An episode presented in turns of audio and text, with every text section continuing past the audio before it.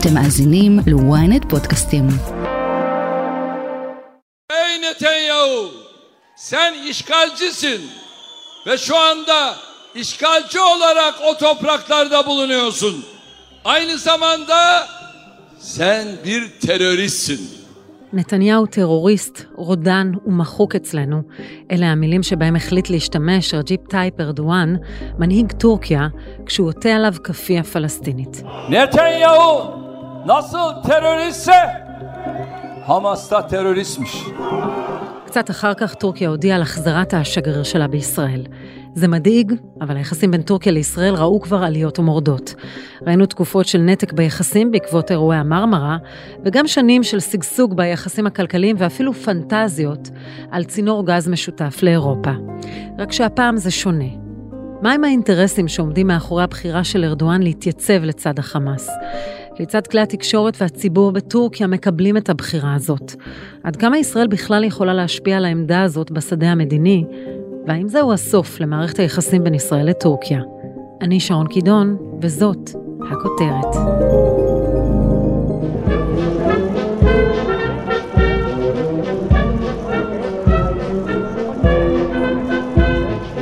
תודה רבה לך, מכובדי הנשיא רג'פ טאיפ ארדואן, Eşim ve ben Türkiye'de misafiriniz olarak bulunmaktan çok mutluyuz.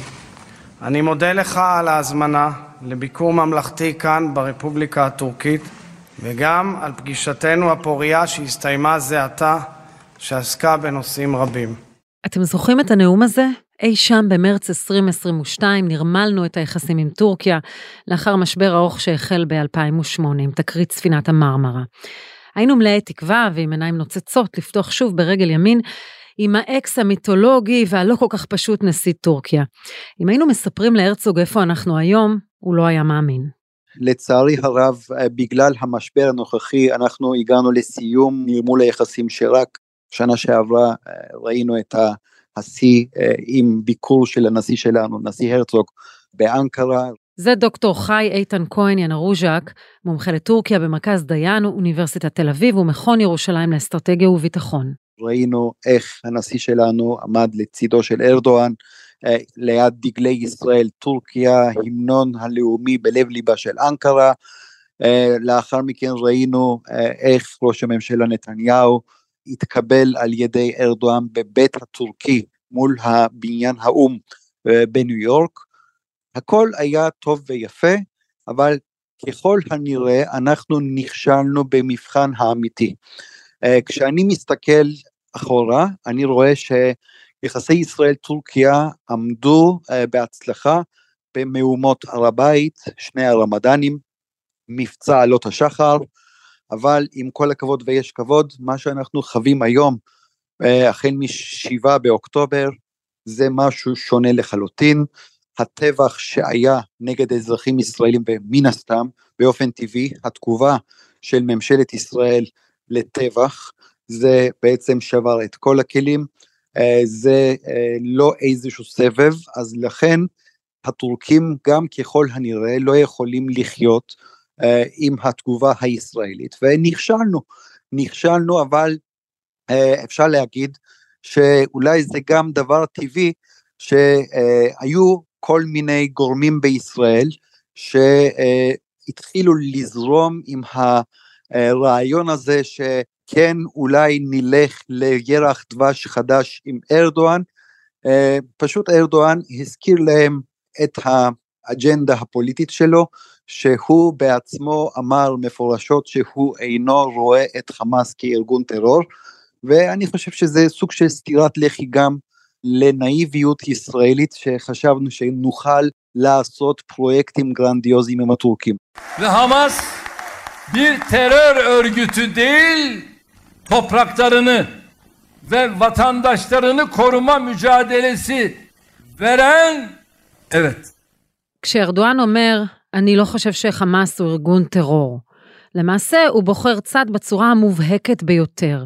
זו עמדה לגמרי מוחלטת, או שהיא קצת יותר מורכבת? אני חושב שהיא קצת יותר מורכבת. מאיפה אנחנו יכולים להבין את זה?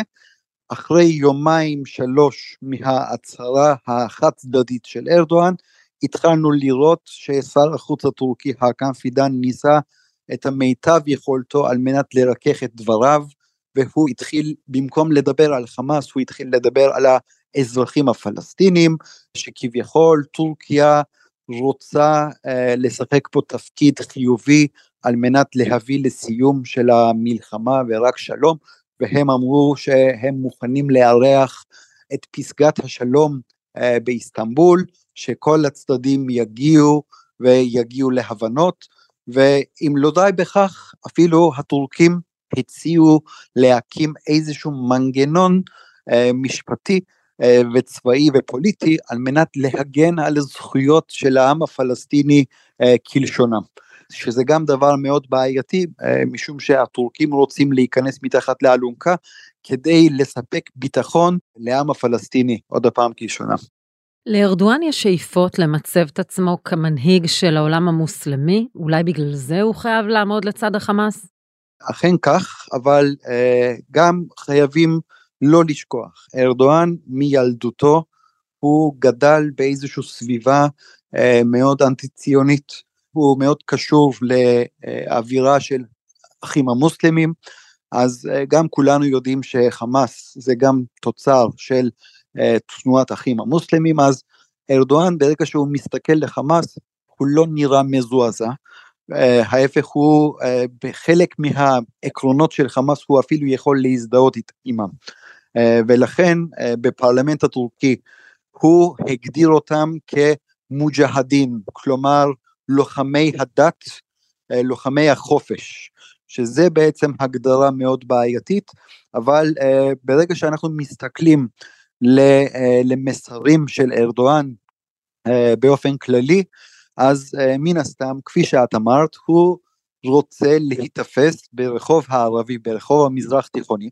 כמנהיג העל של כל המוסלמי סוני, אוקיי? כי uh, מן הסתם יש לנו פה איזושהי יריבות מתמדת בין איראן לטורקיה, שפעם uh, ששתי האימפריות הלא ערביות האימפריה העות'מאנית ואימפריה הספאבית במהלך ההיסטוריה נלחמו זו בזו, וארדואן הוא לא יכול להתנתק מהעבר העות'מאני.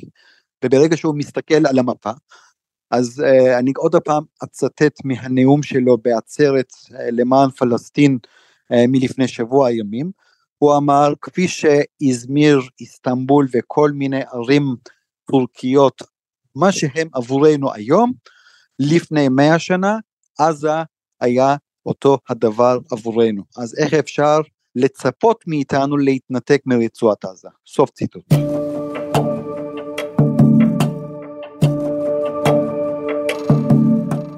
עוד אינטרס שיכול להיות הסבר לתגובה של נשיא טורקיה, היא הכתף הקרה שאנחנו מקבלים מרוסיה. לארדואן חשוב מאוד לשמור על יחסים טובים עם פוטין. אכן, אה, אני גם רוצה להזכיר ברשותך שגם במהלך אה, מלחמת אוקראינה-רוסיה, ארדואן נקט צד די אמביוולנטית, כלומר עם יד אחד הוא סיפק תחמושת במיוחד המזל"טים הטורקים לאוקראינה כדי שהם יכולים לחסל כמה שיותר אה, רוסים בתוך אוקראינה. ומצד שני הוא סיפק לרוסים איזשהו מרחב אווירי, סוג של חמצן כאשר כל השדות תעופה, כל מרחבים האוויריים אה, במערב נסגרו לרוסים, אז הטורקים פתחו וגם הטורקים אפשרו לאוליגרקים רוסיים להבריח את הכספים שלהם מרוסיה לטורקיה. אז מה אנחנו מבינים פה? טורקים אוהבים לרקוד בשתי החתונות באותו הזמן, לא משנה על איזה משבר אנחנו רואים. ולכן למרות העובדה שראינו את האמירות הבומבסטיות של ארדואן לטובת חמאס, אז אה, אני גם רוצה להזכיר שארדואן נאם נאום מאוד חשוב בקזחסטן, ושם הוא אמר שיש לו בעיה עם בנימין נתניהו, מבחינתו נתניהו הוא מחוק, אבל uh, זה לא אומר שהוא מנתק את היחסים עם מדינת ישראל, והוא מעוניין לשמר אה, את היחסים עם ישראל, אה, בסוגריים, פותח פה אה, עוד תקווה לעתיד, אפשר להגיד שהוא יהיה מעוניין לחדש את היחסים עם ממשלת ישראל הבא. אבל נשאלת השאלה הבאה, האם ממשלת ישראל הבא שעומדת לקום יכולה בעצם לעכל את האמירה הגסה של ארדואן שארגון הטרור חמאס הוא לא ארגון טרור? סימן שאלה, אני לא יודע אם איזשהו ראש ממשלת ישראל יכול uh, לעכל את זה אחרי שבעה באוקטובר, כי שבעה באוקטובר זה מבחינתנו איזושהי נקודת שבר שאנחנו לא יכולים להתעלם uh, ממנו. יכול להיות שאפשר לנתח את היחס של ארדואן לישראל גם בהקשר של הפוליטיקה הפנימית בתוך טורקיה? אפשרי בהחלט, אה, אה, במרץ 2024 יש אה, בחירות לרשויות המקומיות בטורקיה, ארדואן זקוק לניצחון באיסטנבול ובאנקרה, למה? כי גם עיריית איסטנבול וגם עיריית אנקרה זה נחשב כמקור הכנסה מאוד גדול עבור מפלגת צדק ופיתוח, כי משם, מהכספים האלה הם יכולים לממן את כל הפעילות של הקרנות האסלאמיסטיות אה, של המפלגה, אז מבחינתו אה, זה דבר מאוד קריטי.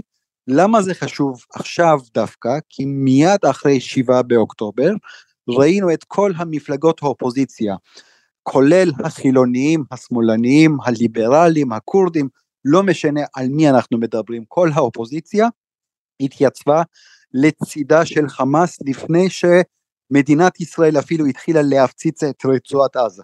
וכתוצאה מכך, באופן מאוד אירוני, כאשר ארדואן אמר שהוא מזמין את שני הצדדים לאיפוק מבלי לגנות את חמאס, האווירה הזאת ש... שנוצרה בטורקיה הפך את ארדואן לפוליטיקאי הכי פרו-ישראלי שיש. לשמוע ולא להאמין. ולכן ברגע שאנחנו התחלנו לראות את. ההפצצות הכבדות של חיל האוויר הישראלי, אז הוא אמר לעצמו שהוא לא יכול להשלים עם זה ויצא אה, והתחיל לתת את ההצהרות החריפות האלה נגד מדינת ישראל. כמי שגם רואה את התקשורת הטורקית ואיך היא מכסה את האירוע וגם אולי שומע את הציבור עצמו, איך זה משתקף?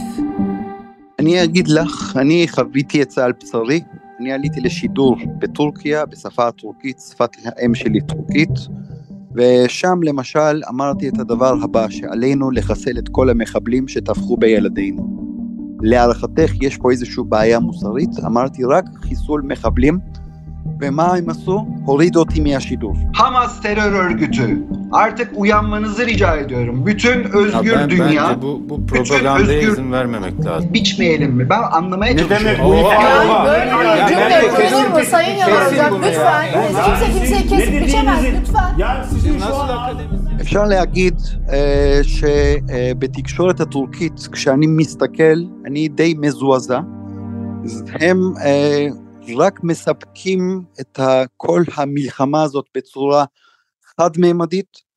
ישראל רק מפציצה כאילו לא קרה שום דבר בשבעה באוקטובר, כאילו אין לנו שם חטופים ברצועת עזה, הם רק, אך ורק מדברים על רצועת עזה ולמה מדינת ישראל כאילו מפציצה חפים מפשע ללא הבחנה. אפשר אולי לראות שהתקשורת בעצם משפיעה על הציבור להיות אנטי-ישראלי, או שבקרב האנשים יש איזה חוש צדק טבעי לסיטואציה? התקשורת כן מסיתה, אה, ובעקבות השידורים המסיתים ראינו למשל את ההפגנות הענק מול אה, שגרירות ישראל באנקרה ומול קונסוליה ישראלית באיסטנבול, אה, כמובן במסגדים, אפשר גם להגיד, אני גם עוקב אחרי מן הסתם כל מיני שחקני טלוויזיה, אה, סדרות טורקיות וכולי, יש איזשהו לחץ חברתי שאפילו האנשים שהם לא קשורים בשום פנים ואופן אה, לפוליטיקה או למלחמות וכולי, הם מרגישים את הצורך להתבטא נגד ישראל, אחרת הם בעצם עוברים איזשהו לינץ' תקשורתי, למה אתה לא גינית את ישראל. אז הרבה אנשים כדי בעצם לצאת מחובה, או באמת מאמינים במה שהם עושים בגלל ההסתה של התקשורת הטורקית, הם מרגישים איזושהי חובה מוסרית במרכאות, ואז לכן עושים את מה שהם עושים, וברגע שאנשים תמימים, שהם לא כל כך שולטים בחדשות והם רק סופגים את מה שהם שומעים, את שפת השנאה מתקשורת הטורקית, והנה יש לנו פה גול עצמי, משרד החוץ שלנו לא פועל בשפה הטורקית. אני לא כל כך מבין מה ההיגיון מאחורי זה, אבל להפעיל איזשהו חשבון טוויטר בשפה הטורקית, אני לא חושב שזה יזעזע את משרד האוצר, כן? אפילו ניתן למצוא שלושה ארבעה סטודנטים יוצאי טורקיה והם יכולים בעצם לתרגם את כל ציוץ שמצויץ בשפה האנגלית לשפה הטורקית, זה כל כך פשוט.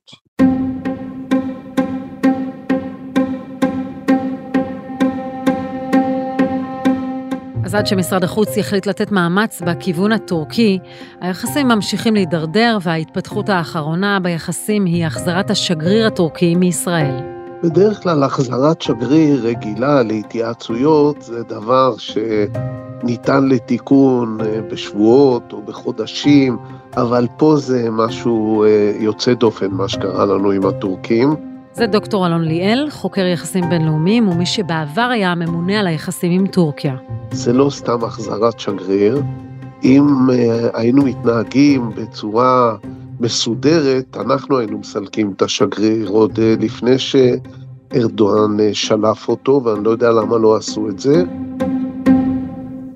הפעם זה משבר חמור במיוחד, אה, גם בגלל הנוסחים שהוא משתמש בהם, אבל הרבה יותר משום שהוא שנתיים חיזר אחרינו במרץ לשקם את היחסים, ופה היו היסוסים מאוד מאוד גדולים, ולולא מנוע העזר של נשיא המדינה שלחץ, כי הוא פשוט היה פחות פגוע מאירועים קודמים, אה, זה לא היה מתרחש, והוא הצליח לשכנע אותנו, והפעם התפנית היא חדה במיוחד וכואבת, ולכן לדעתי גם ארוכת טווח. אז לתפיסתך, קודם כל, למה הוא חיזר אחרינו? מה היו האינטרסים שהניעו אותו לחזר אחרינו? ואחר כך האינטרסים שהניעו אותו אה, להגיד, נתניהו מחוק אצלי. לארדואן יש בכל זאת, עם כל העובדה שהוא הכי מוסלמי ומפלגה דתית, יש לו גם אה, הכרח לנהל מדינה של 85 מיליון איש. הוא לפני שנתיים, קצת אחרי הסכמי אברהם, הבין שישראל מתארגנת באזור יותר טוב ממה שהוא מתארגן. והוא התחיל אה, להגיע למסקנה שגם הקשר שלו עם מצרים וגם הקשר שלו עם ישראל, שתי מדינות שקשורות חזק זו בזו, אה, מחייב תיקון, והוא חיזר בצורה מאוד מאוד לא ארדואנית, הוא אפילו קצת אה, מחל על כבודו, הייתי אומר, בזחילה אלינו, הוא עשה שורה של צעדים לפני שנתיים שבכלל לא הגבנו עליהם, עד שהתחלנו לראות שהוא מחזר ברצינות, אבל הסיבה הייתה שטורקיה נקלעה למעמד מאוד נחות אזורית, ולעומת זאת ישראל התחילה אה, לבצר את מעמדה האזורי. יש גם סיבות כלכליות, אבל לדעתי המדינית אסטרטגית הייתה העיקרית. וכשארדואן אומר, נתניהו מחוק אצלנו, זה סופי, או שכמו שהוא הולך ככה הוא יכול לחזור? אצלו הזיגזגים האלה מאוד גדולים, וידענו זיגזגים בעבר. אצלנו הזיגזגים היו יותר קטנים, בגלל אה, שהיינו מאוד מאוד פגועים. אה, הפעם הבעיה היא לא מתי הוא יזגזג חזרה, אלא מתי אנחנו שוב אה, נאתר לתפניות שלו. לדעתי, אנחנו נהיה אלה שהרבה זמן לא נסכים לקיים איתו קשר מדיני משמעותי, בטח לא אסטרטגי וביטחוני, ו- ולכן המעצורים מעכשיו לתקופה הקרובה, ולדעתי גם יותר מזה, יהיו דווקא אצלנו. כשאנחנו מסתכלים על קטר שלוקחת חלק מצד אחד גם בציר הרשע, אבל מהצד השני הופכת להיות גורם מתווך, האם היינו מצפים גם מטורקיה להיות גורם כזה? בטח לא עכשיו. אני יכול אה, לגלות אה, שבשבוע האחרון של המלחמה הזאת, הוא עשה מאמץ להיכנס לאיזושהי עמדה של תיווך, אפילו שיגר את שר החוץ שלו אה, למצרים למטרה הזאת, ויותר מזה, בשבועיים הראשונים הוא אפילו עשה סימנים אה, שהוא מוכן לסייע בנושא החטופים. התפנית הדרמטית הייתה בשבוע השלישי, הוא כנראה התחילו להגיע התמונות לטלוויזיות בטורקיה של המתרחש בעזה, ואז פתאום קפץ לו הפיוז האסלאמי, והוא עשה את התפנית הדרמטית הזאת. כך שהוא ניסה, אגב, גם בעבר, הרבה פעמים, ניסה להיכנס לאיזושהי עמדת תיווך בינינו אה, ובין החמאס. גם בפרשת גלעד שליט, הוא ניסה, לא נתנו לו להתקרב, בסוף הוא לקח איזשהו חלק קטן בזה שהוא קלט 13 מהמחבלים המשוחררים, את הכי קשים שבהם, לאנקרה, כך שהוא ניסה בעבר, אבל בדרך כלל אנחנו שמחנו על מצרים ולא נתנו לו להיכנס לעמדת תיווך, הפעם בטוח שאין כדאיות לעשות את זה, ואני מקווה שהוא לא יוכל שוב להיות מעורב בדבר כזה. בשדה המאמצים של משרד החוץ, השדה המדיני, יש משהו שאפשר לעשות? אני לא חושב שצריך לעשות עכשיו שום דבר. אה, יש פה שאלה אם לשמור על הקשר הכלכלי. הקשר הביטחוני, היצוא הביטחוני, שיתוף הפעולה הביטחוני, אפילו לא שוקם עוד מהמשבר הקודם. גם עניין של השקעות, לדעתי, השקעות בעיקר בנושאים אסטרטגיים, אה, אנרגיה אה, שמחייבות אישור ממשלה, לדעתי אין מה לעשות. נשאר הסחר האזרחי הרגיל שהוא בהיקף מאוד גדול, תשעה מיליארד דולר בשנה, זה מציב את טורקיה במקום החמישי או השישי ברמה של מדינות. וזה, על זה לפי דעתי, כדאי שננסה לשמור, כי פה מדובר בכלכלה הישראלית, באלפי משפחות, שזה מקור הפרנסה שלהם, ועוד דבר שצריך אה, לשים עליו עין עכשיו, זה הקהילה היהודית, שהיא אה, נמצאת היום בסביבה עוינת, אחרי שנתיים שפתאום יכלה להרים ראש עם יחסים דיפלומטיים, עם שגרירים, עכשיו אין לנו דיפלומטים בטורקיה, אנחנו שלפנו את כולם, משם מסיבות ביטחוניות, וצריך להשגיח טוב על הקהילה היהודית.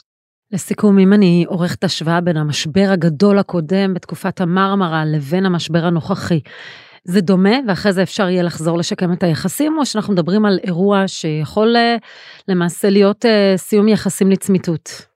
אז ככה, גם המשבר הקודם, שהתחיל בסוף 2008, ונגמר לפני שנתיים, היה משבר חריף וחזק. היה גורם אחד שלא נתן מנוח, וזה היו האמריקאים, בעיקר בתקופת אובמה. I personally and the American people have a chance to reciprocate uh, the wonderful hospitality that was extended to me when I visited Turkey and Asia. לאמריקאים היה מאוד חשוב ששתי השותפות האזוריות של ארצות הברית, טורקיה, שהיא חברה בנאט"ו, ואנחנו לא יריבו ביניהם. אובמה מילא פה תפקיד מאוד מאוד פעיל, והוא זה שארגן את ההתנצלות של נתניהו אה, על המאבי מרמרה. קשה לי להעריך אם האמריקאים ייכנסו אה, פה שוב לעמדת תיווך, כי האמריקאים של היום הם אמריקאים יותר משמעותיים מאשר בעבר, הם שחקן ממש אקטיבי אפילו אצלנו ברמת הקבינט, ואם לאמריקאים זה יהיה חשוב עוד שנה, עוד שנתיים, והם יתחילו לעסוק בזה, אז אולי, אולי אה, נצטרך אה, להיעתר לבקשות שלהם. אני לא רואה את זה קורה בטווח הקרוב. דוקטור אלון ליאל, תודה רבה לך. תודה לכם.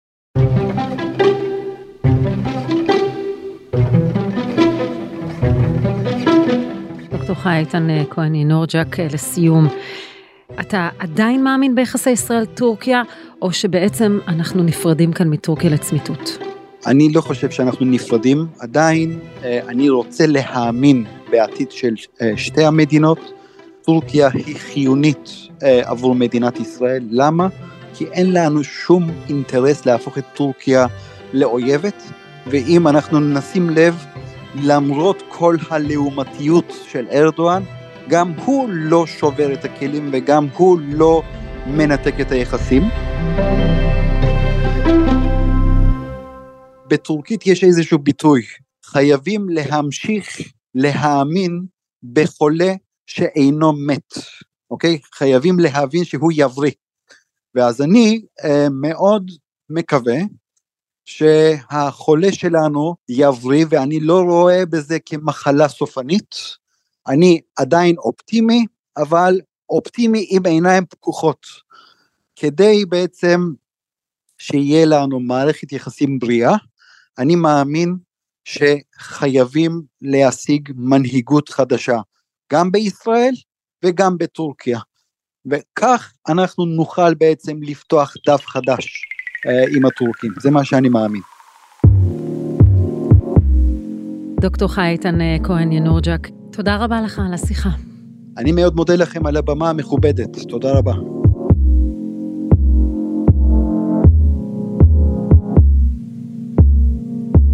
ועד כאן כותרת להפעם. אם עדיין לא נרשמתם לעקוב אחרינו באפל או בספוטיפיי, תעשו את זה, כדאי.